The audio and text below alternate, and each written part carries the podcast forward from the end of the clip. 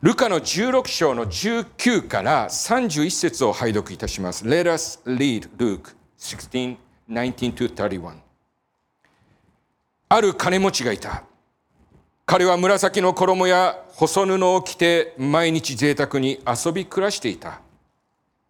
ところがラザロという貧しい人が全身出来物で覆われて、この金持ちの玄関の前に座り、その食卓から落ちるもので上をしのごうと望んでいた。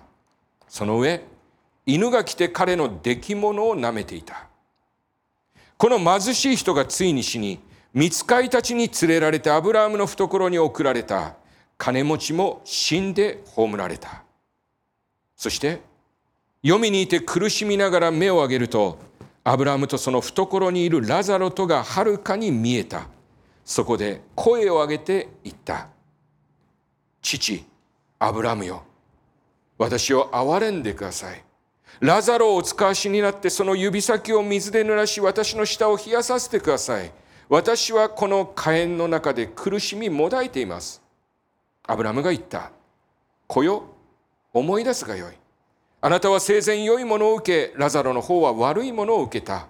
しかし今ここでは彼は慰められ、あなたは苦しみもだえている。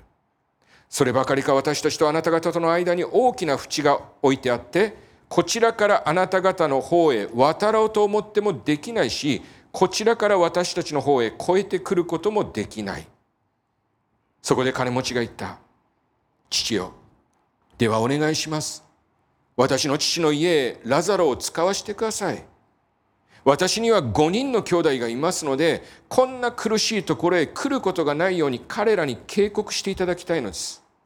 アブラムは言った。彼らにはモーセと預言者とがある。それに聞くがよかろう。金持ちが言った。いいえいえ、父アブラムよ。もし死人の中から誰かが兄弟たちのところへ行ってくれましたら、彼らは悔い改めるでしょう。アブラムは言った。もし彼らがモーセと預言者とに耳を傾けないなら死人の中からよみがえってくるものがあっても彼らはその勧めを聞き入れはしないであろう。ここに二人の人がいました。一人は金持ち。彼は最高級の服を着て毎日贅沢に遊んでいました。片やラザロという人。彼は金持ちの玄関先にあって食べ物を恵んでもらいながら生きていました。彼の体には出来物がありそれを犬が舐めていたというのです。この二人の私生活はあまりにも違いました。一方は贅沢三昧の毎日。欲しいものは何でも手に入る生活。片や一方は今日何を食べようかというような生活。しかしそんな彼らにも共通することがありました。言うまでもない。それは彼らは二人とも死んだということです。このことにおいて私たちは完璧に公平です。金金持ちだからといって死なないことはないし、長く生きるということもない。これまでこの地球上で生まれた人間は全て100%みんな死んでいったのです。そしてそれはここに集う私たち全てのものも必ず通ることなのです。それゆえに、このことを自覚し、準備周到な方は、早々に死ぬことに備えます。遺産の準備をします。お墓の準備をします。まさしく準備万端。死ぬ前にしておくべきことの to-do list もすべて完了しました。しかし、私たちは最も大切なことを忘れています。なんだかご存知ですか？それは自分が死んだ後のもろもろの手続きや準備のことではなくて私たち自身が死ぬということの準備です。この二人の死を注意深く読みますといろいろなことが分かってきます。金持ちは葬られたとここに書かれていますしかしそれに対してラザロは見つかいに連れられてアブラハムのもとに送られ送られたと書いています。ここから想像できますことは金持ちは生前の財産にふさわしい葬儀がなされて葬られたということです。しかしラザロに関してはおそらく家族の所在もわからないでしょう。誰からも葬られることなく死んだということです。もしかしたらその遺体は捨てられてしまったのかもしれません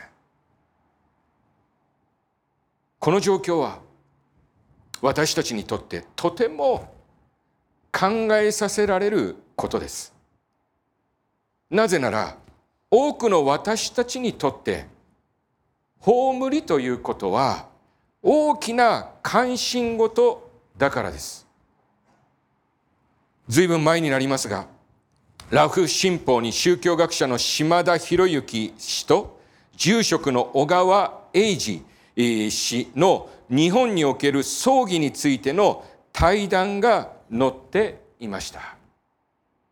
その当時2007年まで遡りますが日本消費者協会の調査によりますと葬儀費用の全国平均は約230万円で、東京都内でお墓を買うだけで数百万円かかったそうです。老後の生活だけでも大変なのに、金銭的に死後の不安までもしなくてはいけない時代になってしまったとそこには記されていました。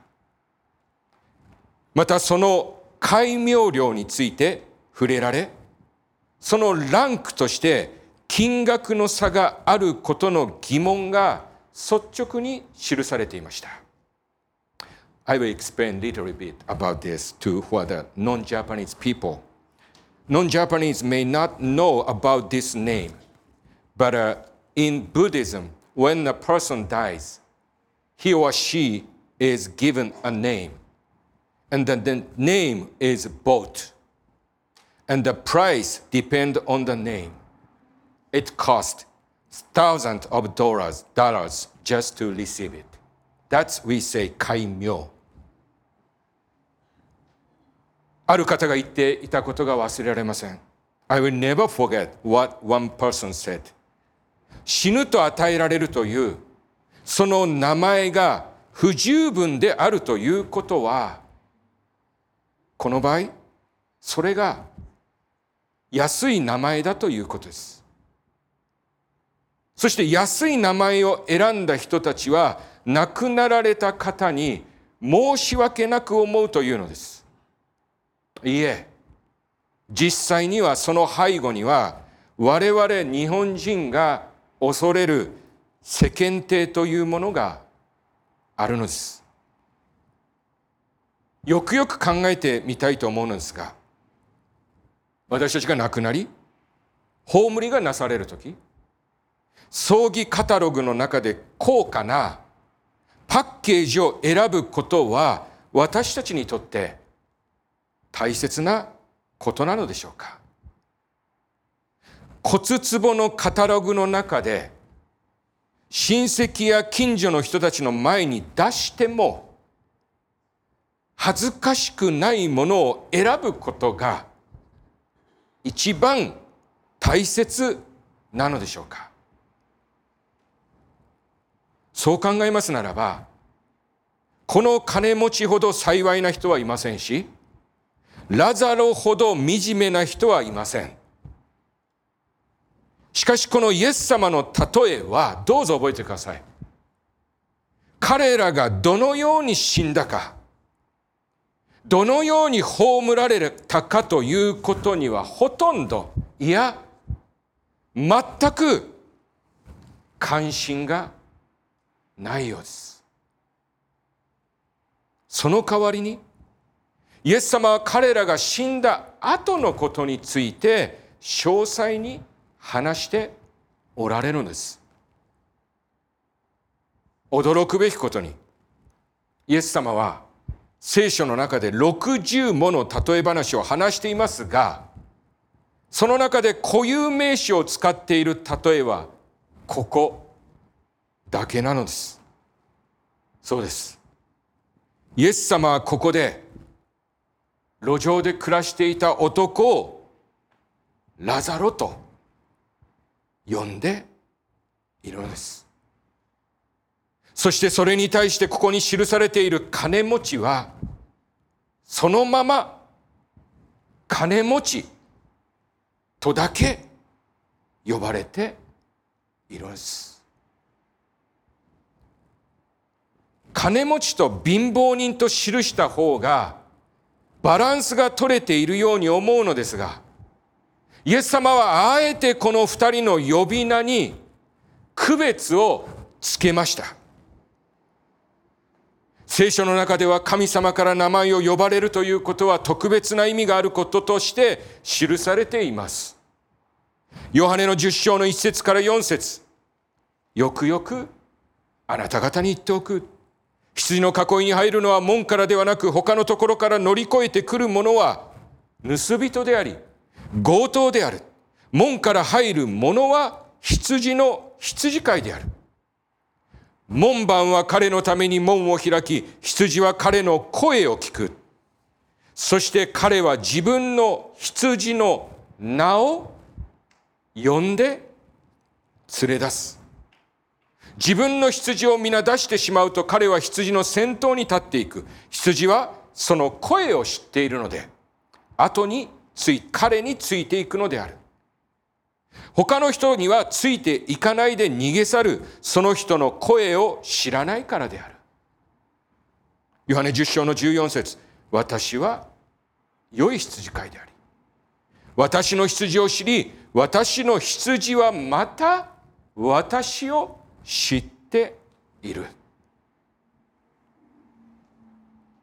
羊飼いがその羊の名を呼ぶということはその羊が自分のものであるということその羊のことをよく知っているということを意味します。そして羊も羊飼いのことを知っているのでその声を聞き分けその後をついていくということです。そこには互いの信頼があります。そしてそのことは羊飼いである主が私たちの人生をその終わりまで導いてくださるということです。イザヤの43章1節から2節にはこう記されています。ヤコブよ、あなたを創造された主はこう言われる。イスラエルよ、あなたを作られた主は今こう言われる。恐れるな。私はあなたをあがなった。私はあなたの名を呼んだ。あなたは私のものだ。あなたが水の中を過ぎるとき、私はあなたと共におる。川の中を過ぎるとき、水はあなたの上に溢れることがない。あなたが火の中を行くとき、焼かれることもなく、炎もあなたに燃え尽くことがない。ここでも名を知られ、名を呼ばれるということは、私たちが名を呼んでくださる方のものであるということが書かれています。それは、その名を呼ばれた者が、いかなるところを通ろうとも、その名を呼んでくださる方は、共にいてくださるということです。この例えで、ラザロが名前で呼ばれていることのこのメッセージは、何でしょうか？それは明らかにその人がどんな生活をしているとかどんな死に方をしてどのように葬られるかということよりも神様から名を呼んでもらって生きるということの方がどんなに幸いなのかということです。神様から名前を呼ばれながらその生涯を歩みその名が呼ばれながら天に凱旋する生涯。それこそが最も幸いなことなのだとこの例えは私たちに語りかけているのです。この例えを見ますと金持ちが死んで黄泉にいて苦しみながら目を上げるとアブラムとその懐にいるラザロとがはるかに見えたと記されています。この読みとはギリシャ語で書かれている新約聖書ではハデスという言葉で使われておりヘブル語で書かれている旧約聖書ではシュオルとして書かれています。この読みに関してはいろいろな解釈があるのですがそれは地獄と天国の中間のような場所とされています。そのところから金持ちは声を上げて言ったのです父アブラムよ私を憐れんでください。ラザロを使わしになってその指先を水で濡らし私の舌を冷やさせてください私はこの火炎の中で苦しみもだいています金持ちの切実な願いに対してアブラムはこう答えます。子よ、思い出すがよいあなたは生前良いものを受け、ラザロの方は悪いものを受けた。しかし今ここでは彼は慰められ、あなたは苦しみもだいている。そればかりか私たちとあなた方の間には大きな淵があって、ここからあなた方の方へ渡ろうと思ってもできないし、そちらから私たちの方へ越えてくることもできない。このところから分かりますことはその読みで人の魂はまだ生きてるということそしてこの金持ちの言葉を読むならその場所が火炎で包まれており指先からポタリと垂れる一滴の水でもいいから下の上に落としてほしいと願うような場所。私たちは一滴の水でいいから下に照らしてほしいと願うほどの渇きを経験するということはほとんどありません。金持ちはまさしくそんな極限の渇きの限界のただ中にいました。このような状況にありますならば私たちは死んでしまった方がいいと思う。しかしこの読みの苦しみはそのような状況にありながら死ぬことがないということです。苦しみながら生きているということ。そのような状況にこの金持ちは置かれた。そしてその中で彼はあることを願う。そうです。彼はこう願ったのです。父をお願いします。私の父の家ラザロを使わしてください。私に5人の兄弟がいますのでこんな苦しいところへ来ることがないように彼らに警告していただきたいのです。ここで彼は自分の救いは諦めたのでしょう。彼は大切な家族がこんなところには来ないようにとアブラムに願った。それに対してアブラムは言います。彼らには、モーセと預言者とがある。それに聞くがよかろう。しかし金持ちは必死に食い下がります。いえいえ父アブラムよ。もし死人の中から誰かが兄弟たちのところへ行ってくれましたら、彼らは悔い改めるでしょう。アブラムはそれに対して答えます。もし彼らがモーセと預言者とに耳を傾けないなら死人の中からよみがえってくるものがあっても彼らはそのすめを聞き入れはしないであろう。そうだよな。死人がもしよみがえってきて警告をすれば確かに聞くだろうな。誰もがそう思います。今朝かつて死なれた方がこの礼拝に出席して立ち上がって皆さんこんなところに来るべきじゃないと話したら私たちどうしますか？私たちはその出来事を今晩必ず家族に話すでしょう。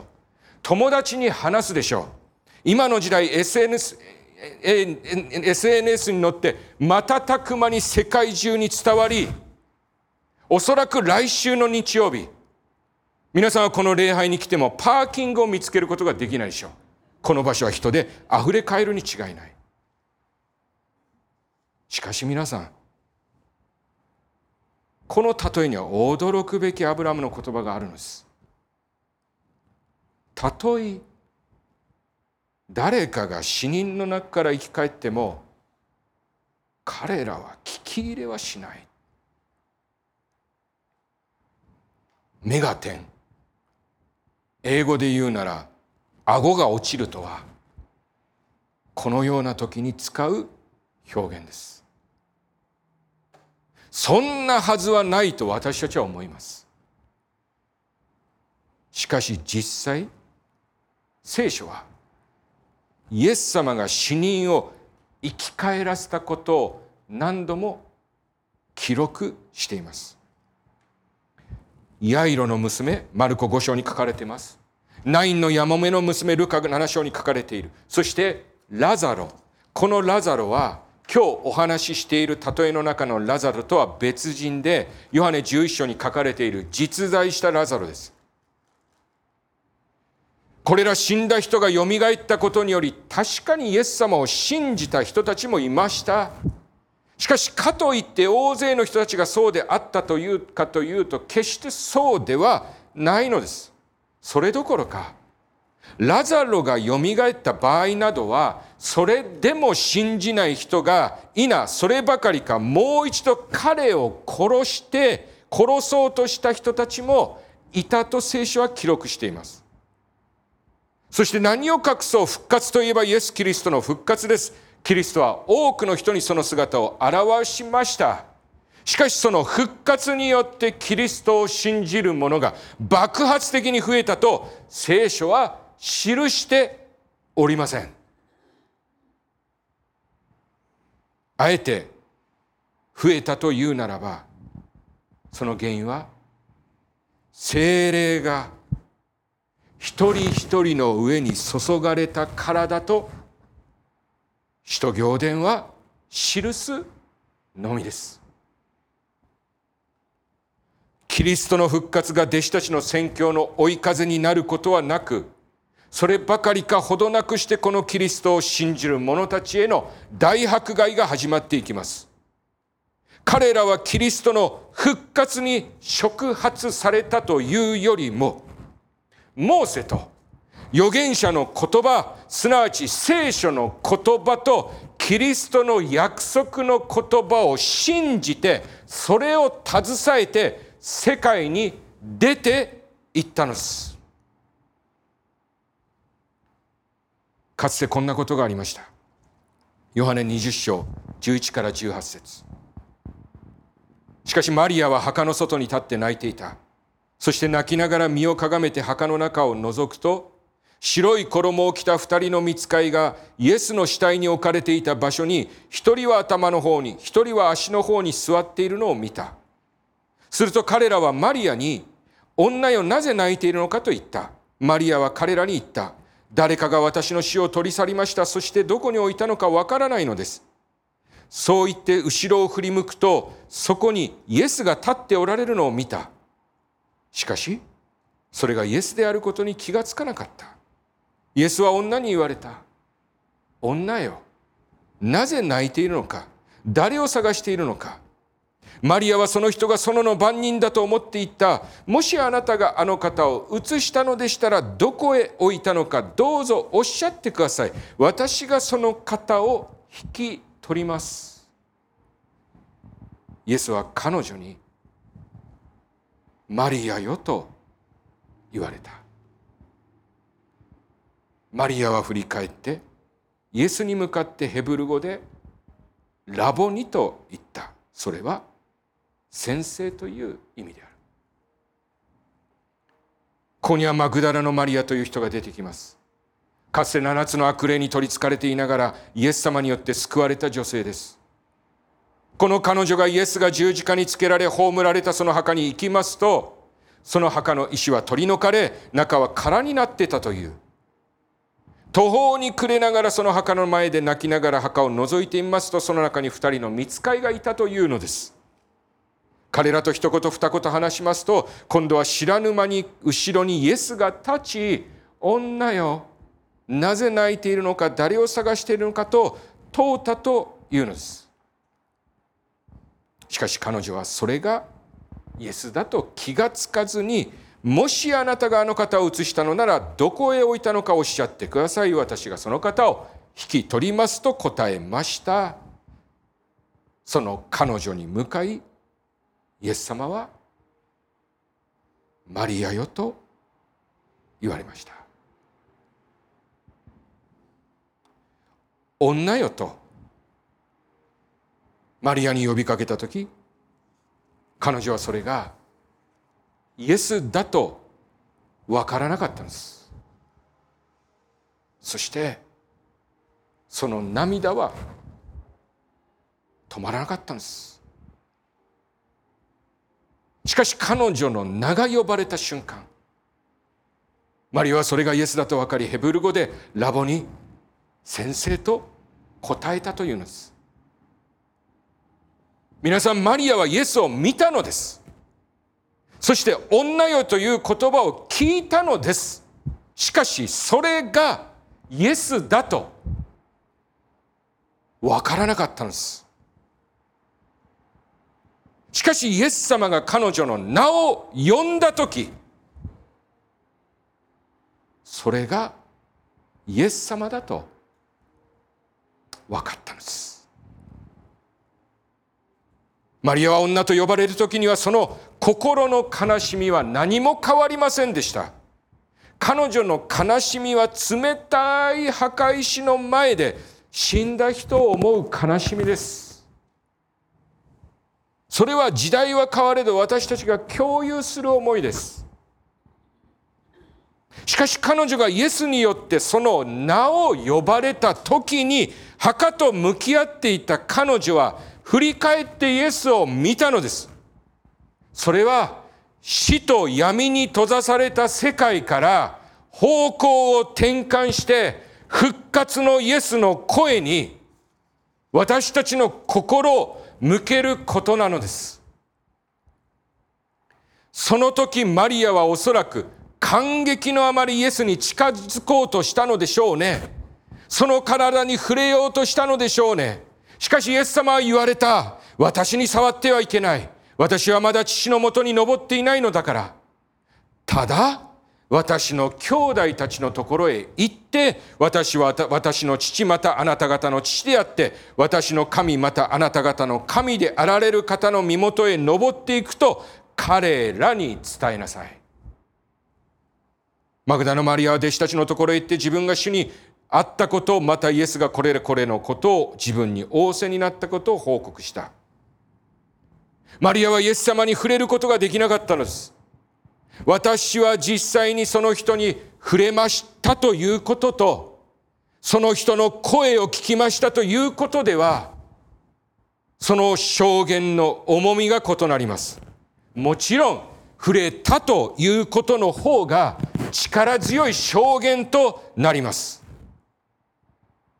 しかしイエス様はそれを許さずに、ただ私から聞いたことを伝えなさいと言いました。人間とは、皆さん、私たちが思うほどに、触れたから、見たからといって、信じるようなものではないのです。しかし私たちがその主の御声を聞くときに、すなわち今日私たちが聖書を通して神の御心を聞くときに、神様は確かに天国について、永遠の命について、私たちのうちに確信を与えてくださるんです。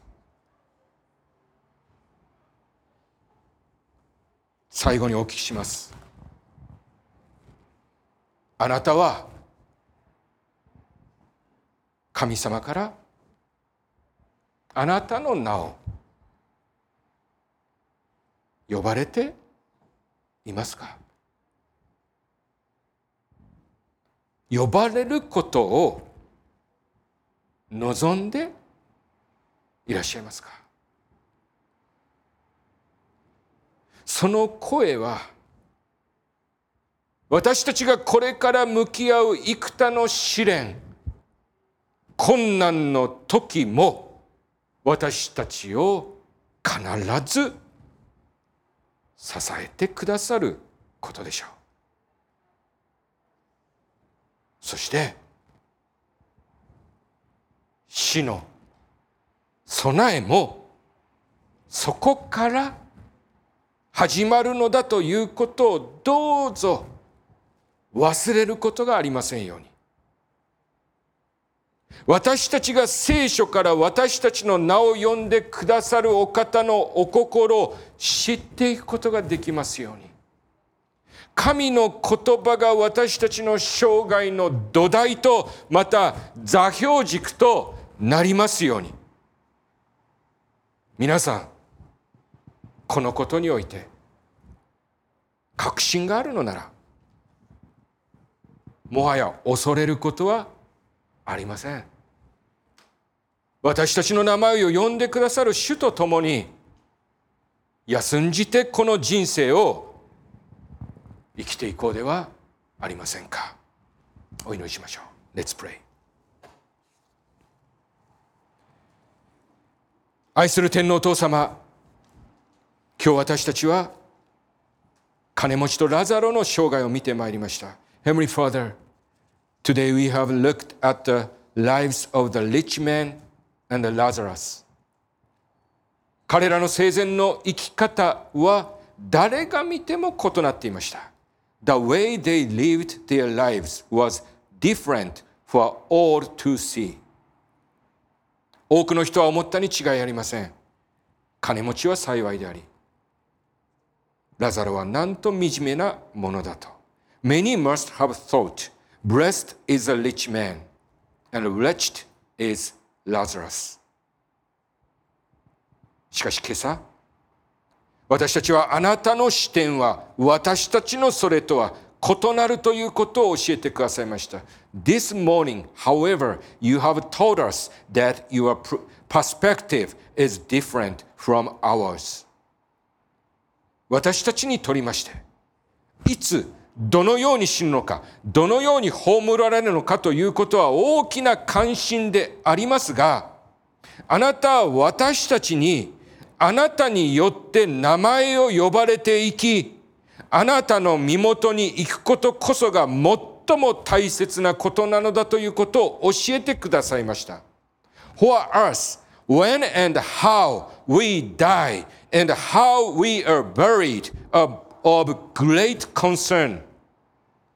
But you have told us that the most important thing is to live and die in your presence, being called by your name. どうかそのあなたの呼びかけに従い、あなたと共にこの人生を歩んでいくことができますように。May we follow your call and live this life with you. 牧者なるあなたとひとときも離れることがないように私たちを見守りお支えください。Watch over us and sustain us so that we will never be separated from you, our shepherd, even for a moment. This prayer we pray in the name of our Savior, Jesus Christ. Amen.